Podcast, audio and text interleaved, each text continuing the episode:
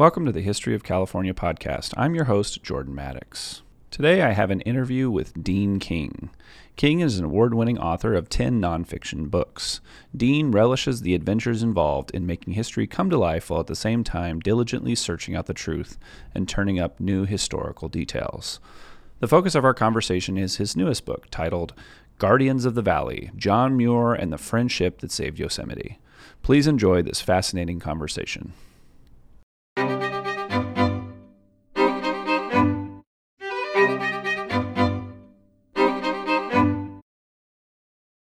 The lines in journalism have always been blurred with politics, particularly in the 19th century.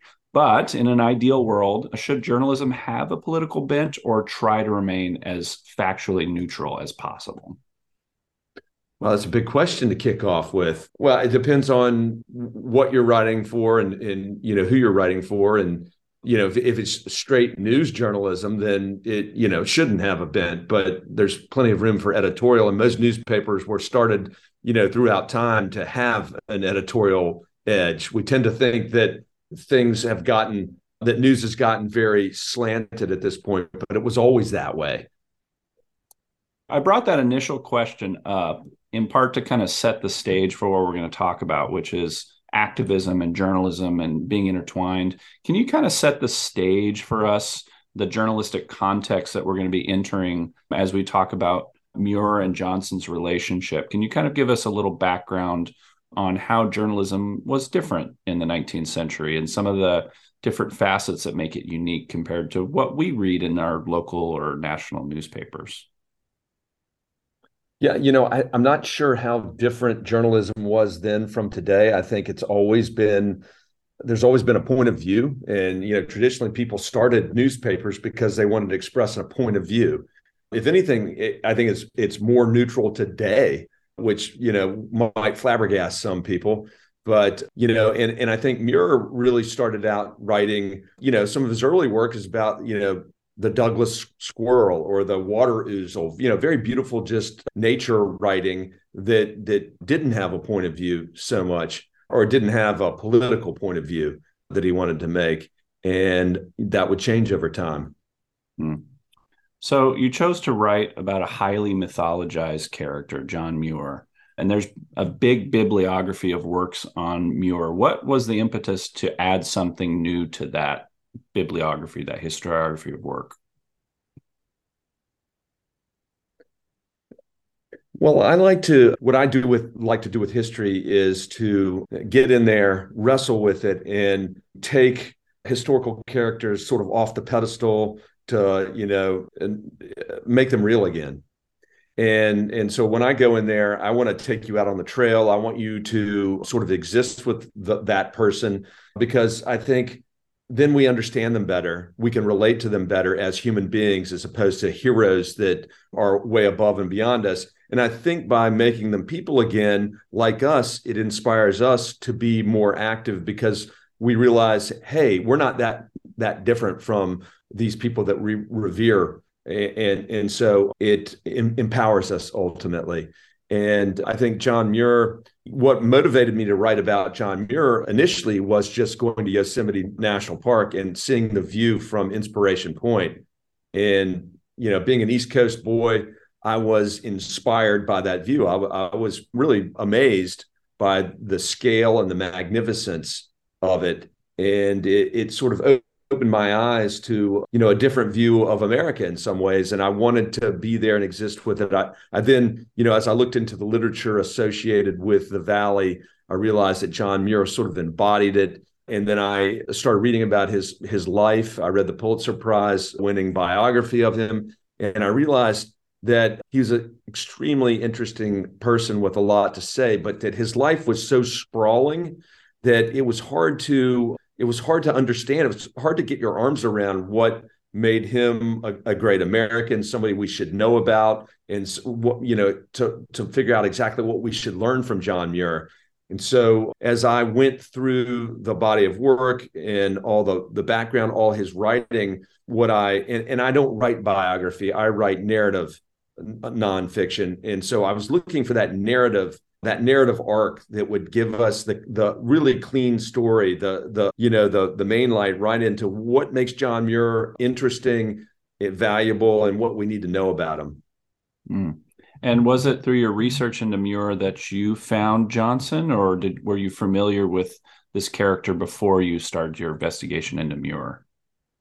I, I did not know Robert Underwood Johnson before I started the research, and when I discovered him, the light bulb went off. Eureka! This is it. He's you know this is where I need to focus and there were some you know some other trails that i went down before getting there one of the first things i read was john muir's thousand mile walk to the Gulf.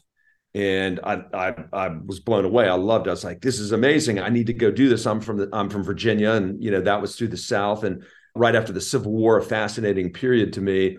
And and I thought, well, I'm going to go redo this trail and you know write all about this.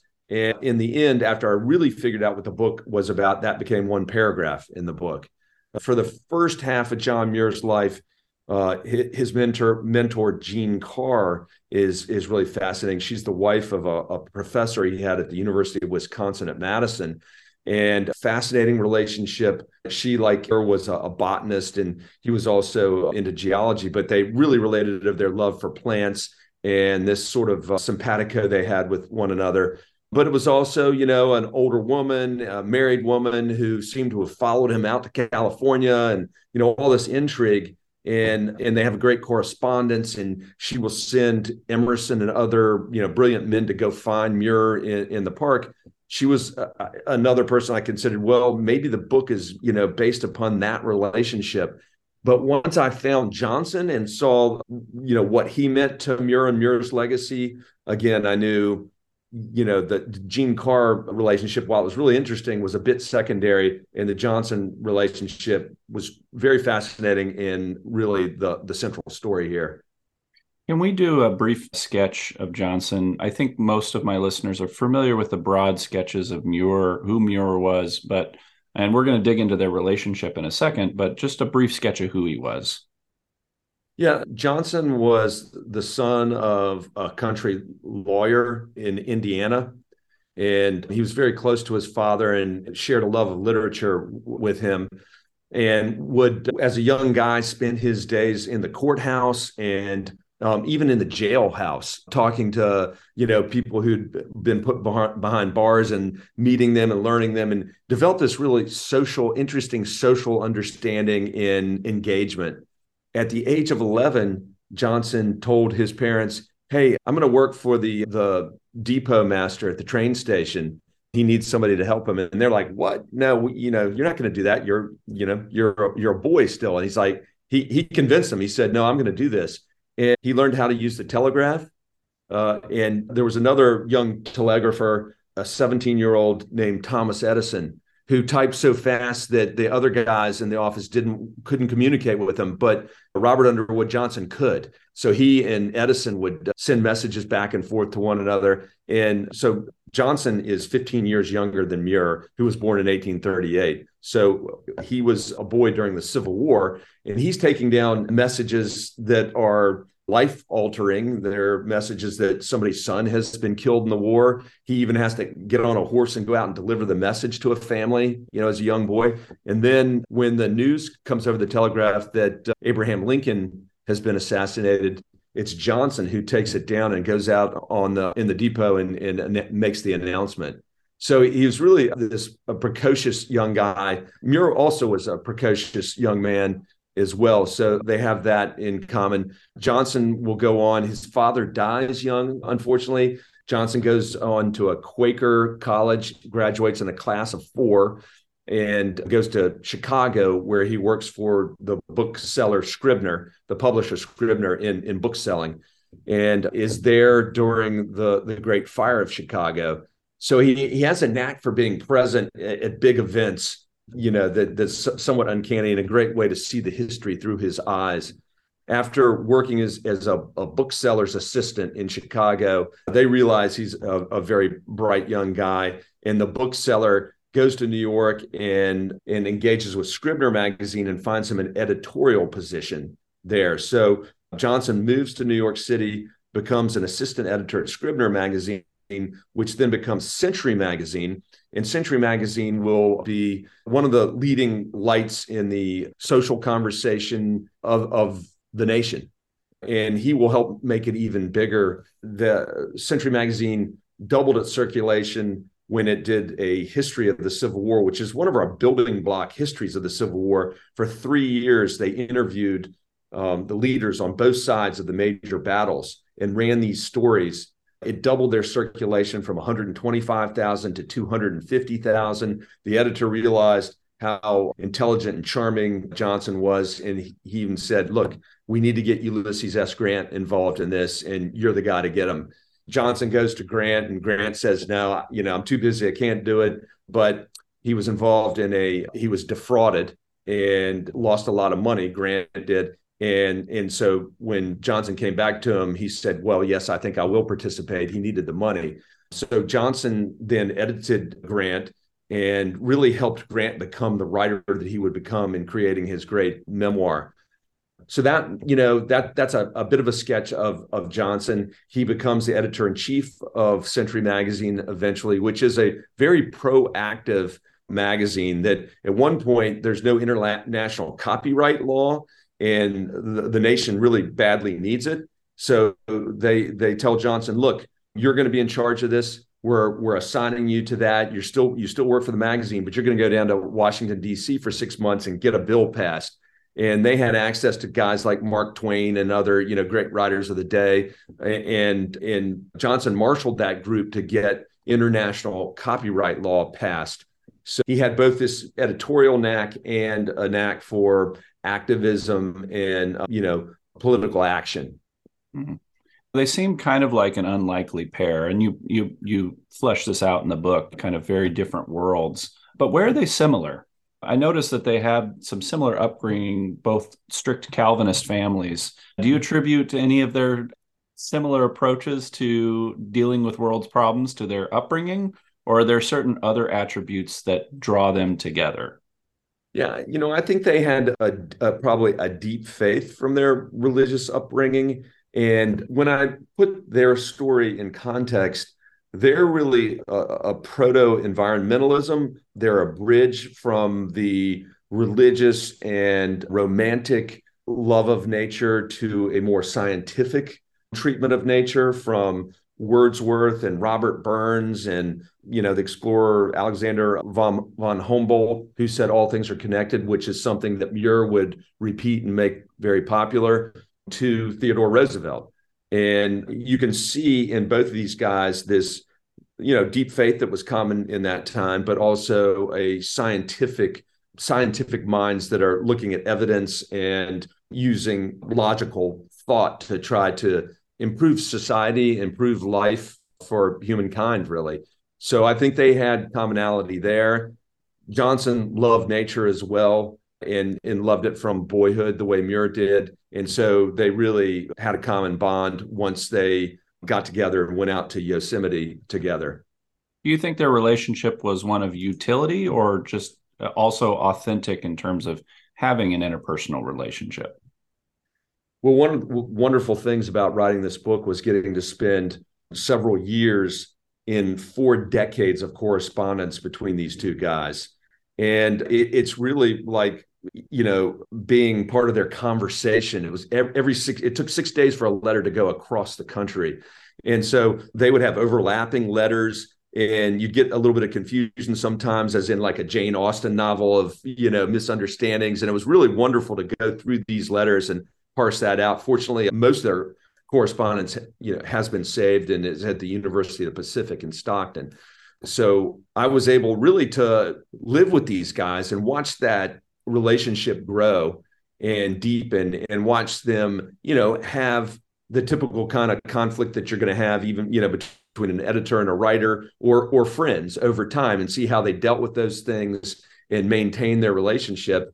And it it it only grew. It only grew. And even in, in, their later life, when they lost this battle to try to preserve Hetch Hetchy, and San Francisco was allowed to dam it and, and create a reservoir there, the, the correspondence between the two of them then is, is just it's heartbreaking and touching. And Johnson had lost his job at the the magazine at that point, and and Muir's trying to buck up Johnson, all, you know, and saying, "Look, we did the we did the work we needed to do. It was not in vain. It will it will win out. You know, people will do what's right for nature. This is a hiccup."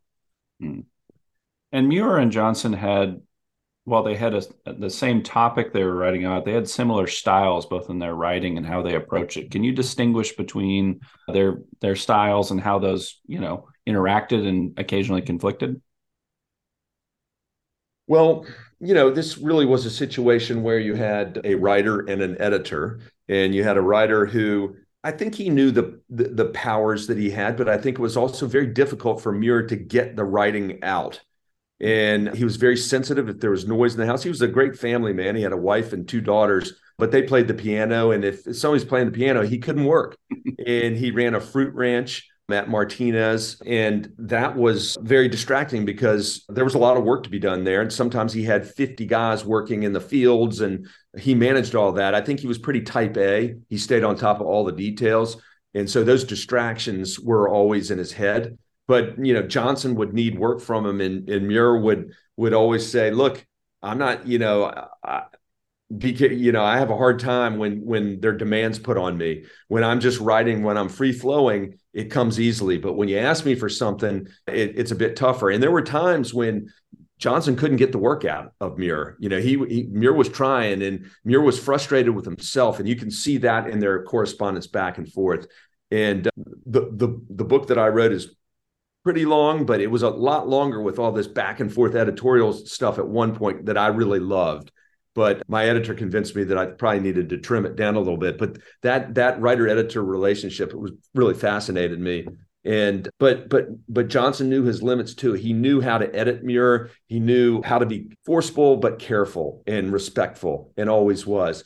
And Johnson sent, you know, Johnson was a poet and sent his poetry to Muir, and Muir read it genuinely admired it, but also offered him criticism. And Johnson would say, Muir, that was the best criticism I got from anybody, any critic, any other poet. What you said was real and honest, and it was because you could see that there was this real respect between the two guys and that uh, that they could say what they felt to one another.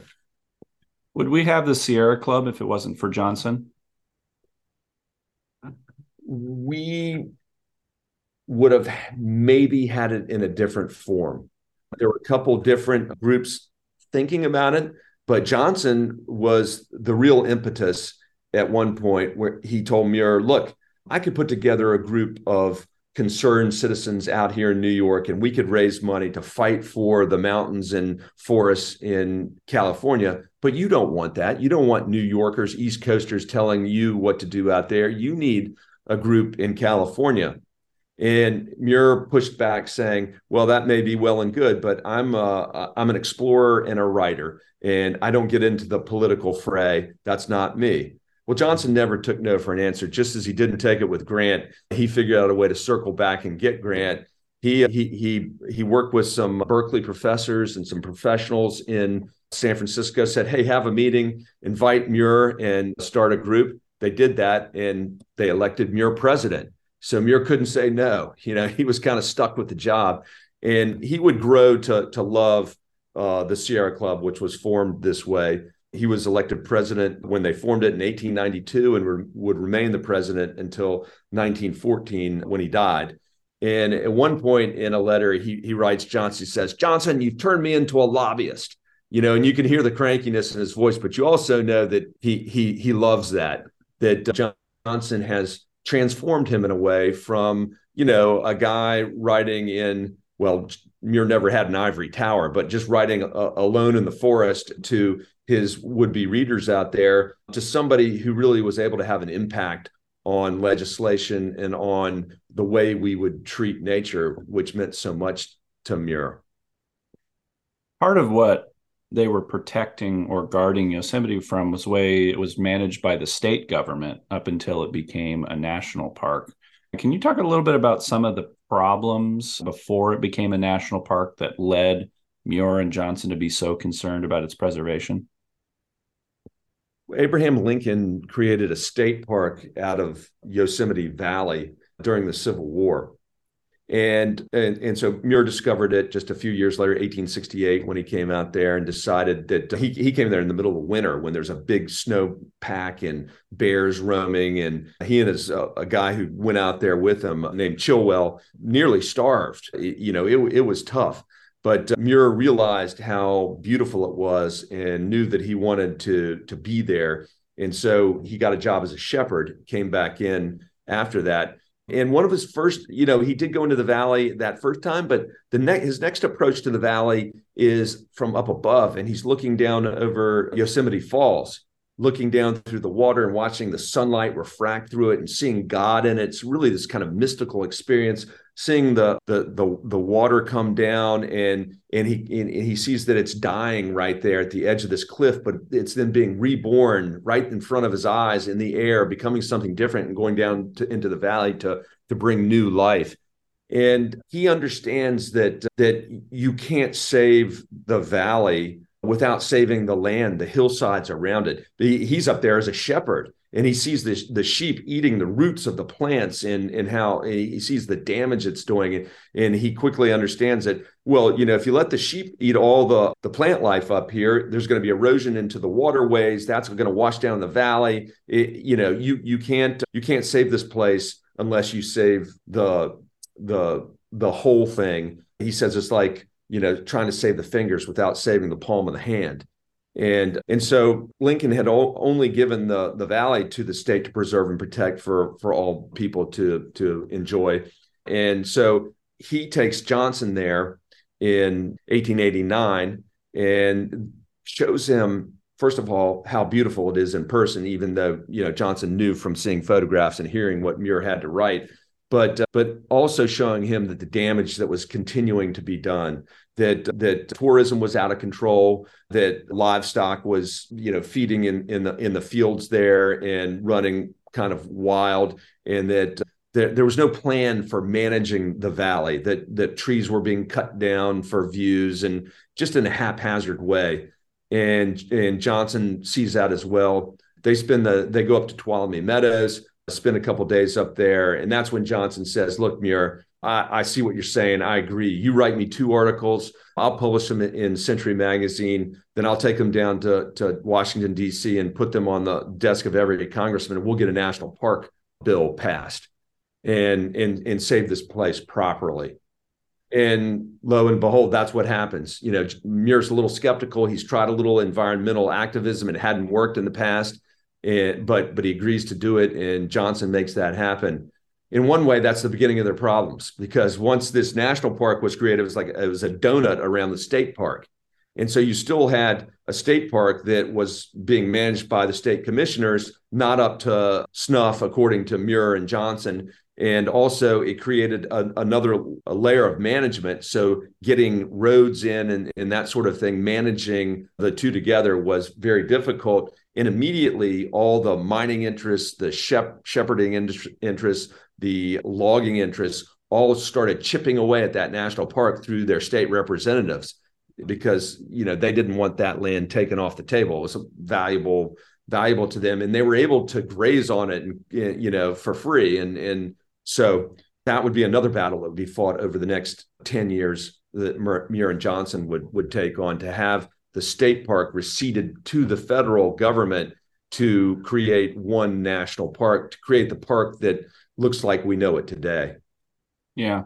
Why weren't they successful in the Hetch Hetchy fight? What were some of the unique challenges with that? Was it just the the inevitable development and the inevitable control of water required for the urban complex? I mean, was it just inevitable that that was going to happen, or were there certain tactics that they used that made them less successful? Well, I think that Muir and Johnson in the battle for Hetch Hetchy were were under underarmed, undermanned the entire time, and they they did a really noble job of staving off the city of San Francisco, which wanted to put their reservoir there, using uh, logic and the influence that they had in the government. They had several presidents would support them and interiors of the, I mean, interior ministers would also support them in their battle to, to prevent it. There were other rivers that could be used at the time. You could also take the water lower down on the Tuolumne instead of up in the national park. But of course, San Francisco wanted to get it from the national park because they wouldn't have to con- go through a, a very costly process of condemning property and, and creating reservoirs lower down. They also wanted the elevation so that they could create electric power, power and, and the income from that, which would indeed be very valuable. So the Sierra Club and Johnson and Muir did an amazing job bootstrapping that battle for a long time. And, and Muir paid for a lot of it just out of his back pocket. He he would tell Johnson, look, Johnson, you go down to Washington and you you you talk to you know the the people we need to talk to the, in Congress, and I'll pay your expenses. And so they did that for a while. And San Francisco was basically about to, to give up. They did have a big problem because the water that San Francisco was using for the city was owned by a monopoly that, that was really bilking the people. So they did have a legitimate issue here. And, and even Muir and Johnson would say, look, we understand it, it, you know, water for the city is very important. If it were the only place to get it, we would, you know, we would say, of course, you need to get it here, but there are other places to get it. Ultimately, it was the the great earthquake and fire of 1906 that destroyed San Francisco in in that day that would change the tide of this political battle. It gave San Francisco political clout or or you know that, that they could use that they could cash in because they they the the nation was sympathetic to their pleas. I mean, it was a devastating natural disaster, one of the worst the nation's ever seen, and and so they were able to come back and and and press the battle again, fight in Congress, and ultimately, after a lengthy you know decade and a half battle, win it and and get the water rights to Hetch Hetchy. Mm. We're going to pivot now to talk kind of about lessons and thinking about modern environmental movements based on what we've learned about Johnson and Muir and their campaigns. So, are there do you observe any current partnerships in the climate change movement that resemble the things that Muir and Johnson were doing? And is there any lessons that climate activists or people working in conservation can take from what they did successfully? I think so. First of all, I think it's somewhat of a, a, general misunderstanding at times that you know the Sierra Club and John Muir were not about keeping nature pristine. They they really were established, and Muir believed that the, the, what we wanted to do was bring people to nature. Sierra Club was for getting people out in, you know, it started with the idea of let's have an alpine library, you know, so people can get more knowledge to go out and, and explore the mountains and Muir from that time when he looked over that waterfall and saw God in the in the in the refraction of the light through it, he Yosemite Valley was a temple to him. It was God's temple. It was, it was the greatest manifestation of of God on earth. And so he always felt that you needed to bring people to nature so they could have a spiritual fulfillment, awakening, meaning in life. And and so when they started the, the Sierra Club, that's what that was about and they brought more people to nature. And Muir believed that, well, that's what you do. You bring people to nature. They then fall in love with it and want to preserve and protect it.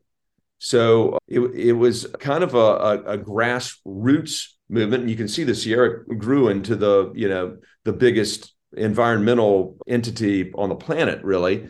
And and also, you know, when Muir was fighting for Hetch Hetchy, he was very active at bringing women's clubs in, garden clubs, and, and getting all these people to, to fight for, for the cause.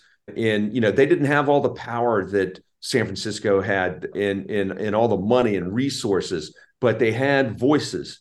And 5,000 letters were landing on the desks of these congressmen in some, you know, trying to keep them from giving away these water rights to San Francisco. And the congressmen were were throwing their hands up, saying, "What is this? You know, they hadn't seen this before. Stop! Tell them to stop. This is horrible." You know, but it but it was really the beginning of of a major grassroots environmental movement that I think we still have in many ways. I think you know, not much has changed in some ways. You know, Muir was fighting the industrial entities that that existed at the time and we're still that way i mean and and i think you have there's a lag there between what the people think and want and, and understand and need and getting political action through the system against big money interests.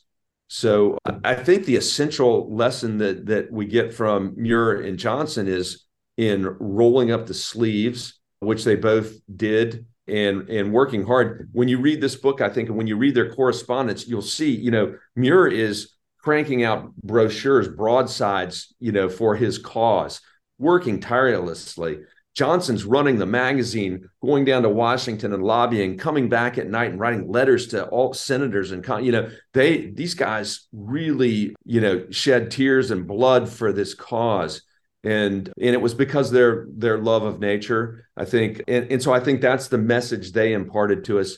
Also, Muir had this deep faith that never left him, and I think one of the you know in the mythology of Muir when he lost the Hetch Hetchy battle in 1914 and then died on Christmas Eve in 1914. The, the legend has it, well, he died of a broken heart because he lost this big battle for this beautiful valley that he loved. But in doing the research, I realized that was completely untrue. There's no way you could break Muir's heart. There was no way you could damage his faith. He he believed to the very end that people would eventually do what was right, that nature would prevail, and that all we had to do was continue this battle. He also wasn't naive. He knew that you didn't just set up a Sierra Club or create a national park and it would be fine. He said it was an eternal battle, and you know the different, you know, it, it was good versus evil, and that we'd always be fighting that battle. He knew that. He knew there was a tension between the resources we have and how they're going to be used, whether they're going to be used in a very utilitarian way or they're going to be used for in a spiritual way. But even there again, you know, history's not as black and white as we tend to make it over time. Muir worked as in factories as a young man. He he he made shovel handles and broom handles, and he and he knew that that was a good thing. That that made the lives of people easier. So he wasn't against that, but he was for being smart in the way we used our resources understanding that the spiritual side is extremely important and that we needed to protect our, our beautiful places, our giant sequoias. We haven't even talked about that, but what he witnessed and, and bore witness to then was, you, you know, a major monument in, in his life, really, in, in gift to us that, that didn't exist at the time. Nobody else was defending these 3,000 year old trees. Hmm. Yeah, and I I agree with what you're saying, and I think one challenge we have in some ways is is both a challenge and an opportunity in that we don't newspapers and magazines don't have as central of a place in our society, and it's been replaced in many ways by social media tools and it's great because it democratizes a lot of things but then there's a lot of voices. There's a lot of different voices you know all over the place. Some some have veracity in what they're saying and some don't and so then the challenge becomes for the modern environmental movement is is how do you how do you have leadership? And i think there's some there's some leaders i mean people might point to greta thunberg as a leader or people might point to certain organizations that are are leading the way but it seems like we're in a much more chaotic ecosystem in in some way without maybe definitive leadership. Would you agree with that assessment well, I, I, think that we probably all feel that there's a lot more chaos in our lives right now than there used to be. I mean, there used to be a more curated world in terms of information access, whether it's publishing, you, you know, in, in all areas that, you know, there used to be a system that information was filtered through. And when it got to us, maybe it was more reliable. Of course, it was more reliable than, than every voice being out there you know, on on the internet and that sort of thing. So, you know, times are changing. I think that uh, that probably the pendulum will swing back in some ways, and we'll look for more curation and trusted leaders to to set up systems that help filter out information and create you know books and in media that we feel like we can maybe trust better and so uh, it's the world we live in. I, I, don't think it's all negativity. I think you know the fact that uh, we can get a lot more voices out there, it, you know, serves some some good purposes too. Yeah. Okay. So a couple fun questions before we close up about Yosemite because we're talking about it, so I want to get your take. So I'm going to give you a couple either ors. You just choose one or the other. El Capitan or Half Dome? Half Dome. Why? It's there's just a magic, a poetic magic about Half Dome. I was just there in October and and got caught a photograph of it with the the sunlight coming through. Magic moment of just Half Dome lit up in the in the shade, and I found it very powerful. You know, El Capitan's amazing too. I think it's become a bit of a, a physical feat you know, with free solo and these sort of things, which fascinate me. And, and I think it's wonderful as well but you gave me an either or, so I, I took a gut shot. Perfect. All right. Next either or Glacier Point or Taft Point? Well, I think Glacier Point with the the the magnificent Roosevelt Muir photograph that was taken there is really an icon of the environmental movement. And I launched into my book with that photograph. We don't know who the photographer was, mm-hmm. but it, it it says so much. And you know the way that they're positioned everything about it, I think, is, is magical and it's a special place. But yeah, I would agree with you. Taft Point gives me the willies, and Glacier Point gives me a sense of awe. But they're both fun to visit. What is your favorite trail to hike in Yosemite? Well, I you know I I really loved climbing up the beside Yosemite Falls. Mm-hmm. Uh, it, it's a tough hike but when you get up there, and for me, you know, studying Muir, being right there where he really had his first sort of magical discovery of of the valley and what it meant in that whole environment just meant a lot to me. Mm. You know, I, I would also say that the, the tiny, you know, I'd like the, the tiny little trail like the trail from the tunnel view up to Inspiration Point is we shouldn't overlook it you know, you come in at the tunnel view, it's it's a beautiful view, but you've got a lot of buses and a lot of people there and a, and a lot of distractions. We you, you you take the trail behind the, the parking lot up a mile and you're at inspiration point and you'll see four or five people there over the course of an hour and you can sit there and contemplate the view and experience it in a different way. So I think all the all the trails are important to get off the, the beaten path and and find your your place to to exist with Yosemite more more fully. Yeah. Well, and I think that the underrated trails are the underused trails because sometimes you can be on the mist trail and you feel like you're on a New York City subway and you're like, what am I? I'm in a park. My favorite trail that's, I guess, a bit underrated is Mirror Lake because I just like, you know, there's not, it's just a walk really, but you're just walking along the base of Half Dome and you're just you know kind of like a walk in the woods and just hearing the water as it comes down through the valley i wouldn't trade that hike for really any of the other ones okay two more questions on yosemite should we think about decreasing the number of people that are permitted to visit every year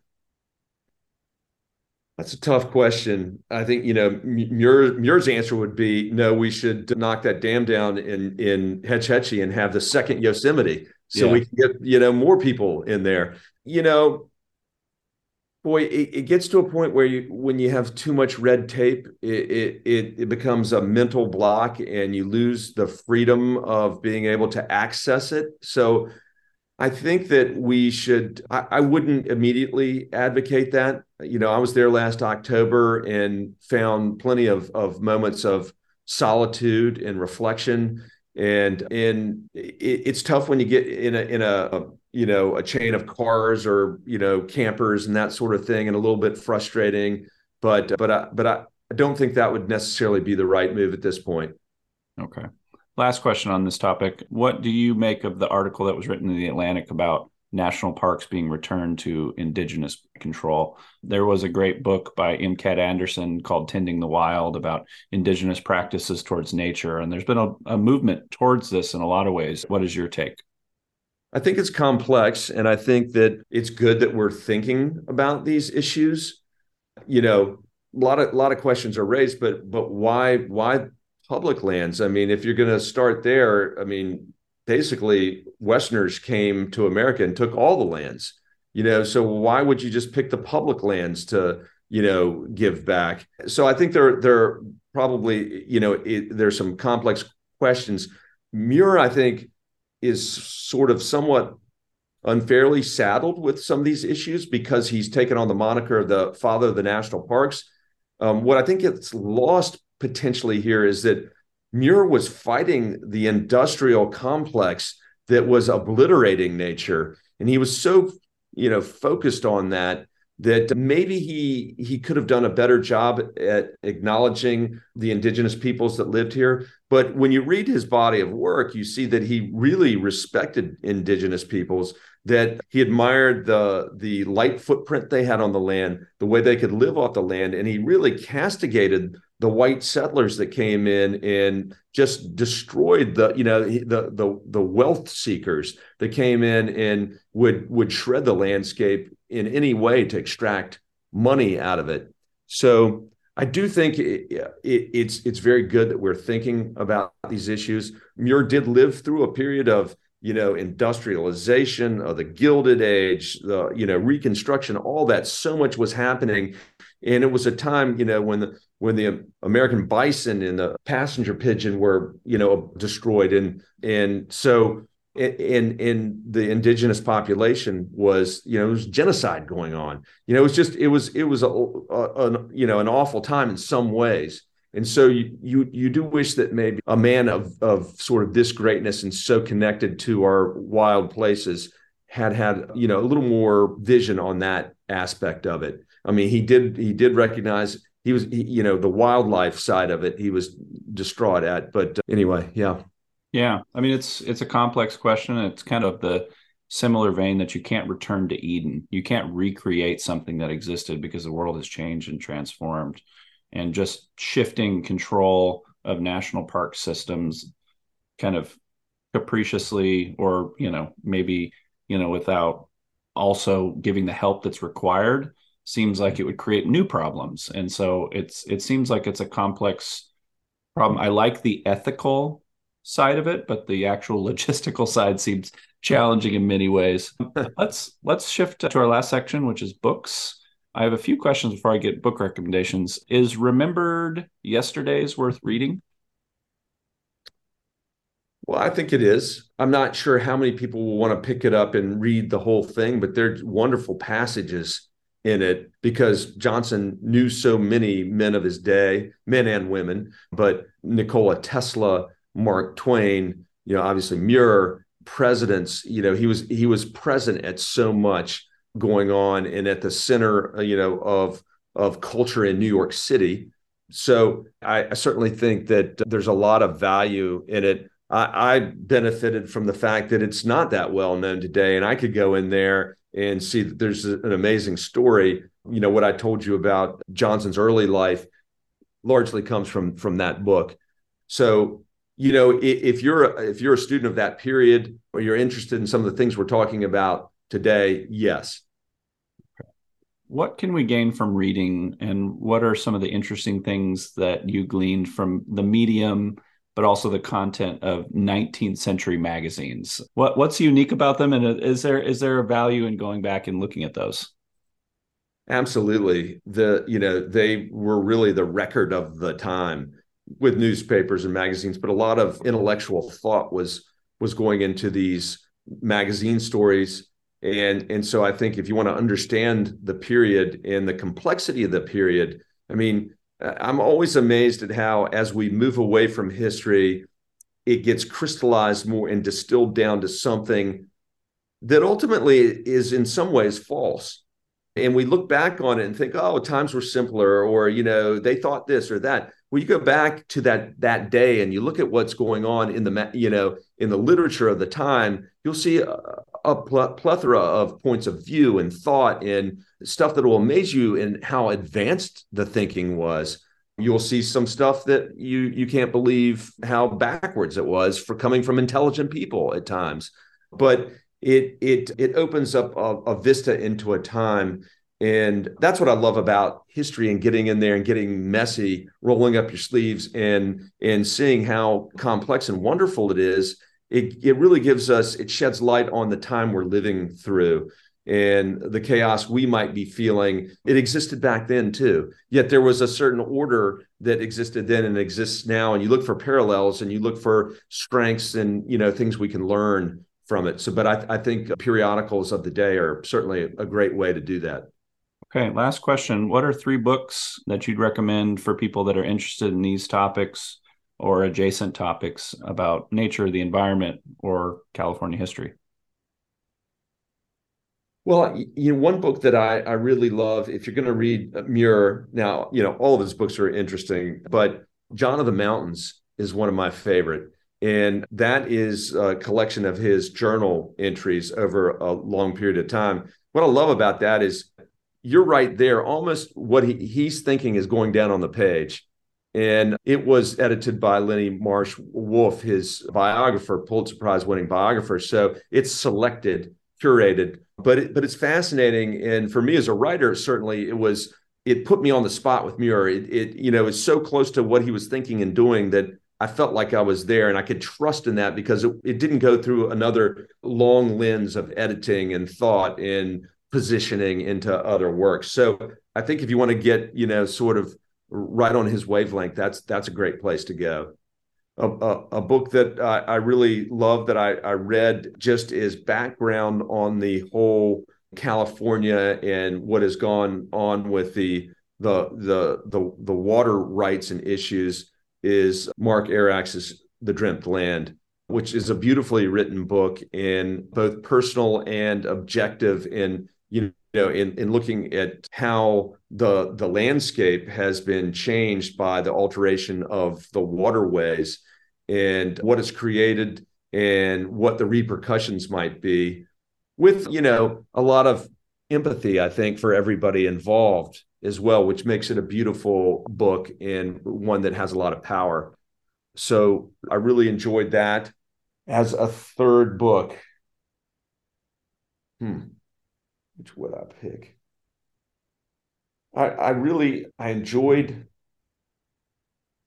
uh, that might be too specific, but the letters of of John Muir and Jeanne Carr, edited, also provides a, a great window into Muir's life in California and the relationship of Muir to his mentor, who was sending people like Emerson in, in the valley to find Muir, what that meant to him, what that meant to them. And it sheds light on a, a, a bit of history then maybe also, if I may, two years before the mast is is one of my favorite history books of all times, really, because when I read it a long time ago, I realized this is brilliant history telling right here. And I couldn't understand why it's not used in schools more. It's like you're giving a survey history that that I think turns a lot of young people off from history. Whereas here you have from the eyes of a young person seeing California in its almost primordial state. And, you know, and it's such a, a, a beautiful book to read, I think, and gives us a, a baseline for what California was like before it had mass population, before the gold rush, and, in that the world really changed there. So I would recommend Two Years Before the Mast as well. Yeah, that's a great recommendation and one I love. I want to encourage my audience to go pick up Guardians of the Valley, your new book, and hopefully get it at your local bookstore. What's next for you? Ah, well, I have a, a, few things in mind, one of which is a book I was working on when I turned my attention to this one. And I'd done about a third of a book about our first admiral, Matthew Fontaine Maury. Some of my background is I've, I've done, I wrote a biography of Patrick O'Brian, who wrote the Master and Commander and the the 21 novels set during the Napoleonic Wars that that the New York Times called the best historical novels ever written. And so I have a love for the maritime world. Two years before the Mast was part of that reading. And and I think Farragut had a fascinating career and one that has a lot of lessons to to be learned. So I will probably return to that. Great. Well, I really appreciate you talking with me. This was a great conversation and I learned a lot from it. So thank you. Thank you, Jordan. I, I really enjoyed being here. Thanks for listening, everyone. If you enjoyed this podcast, please consider supporting us by either giving us a rating and review or by making a financial contribution at our Patreon page, which is www.patreon.com slash history of California. We'll see you next time.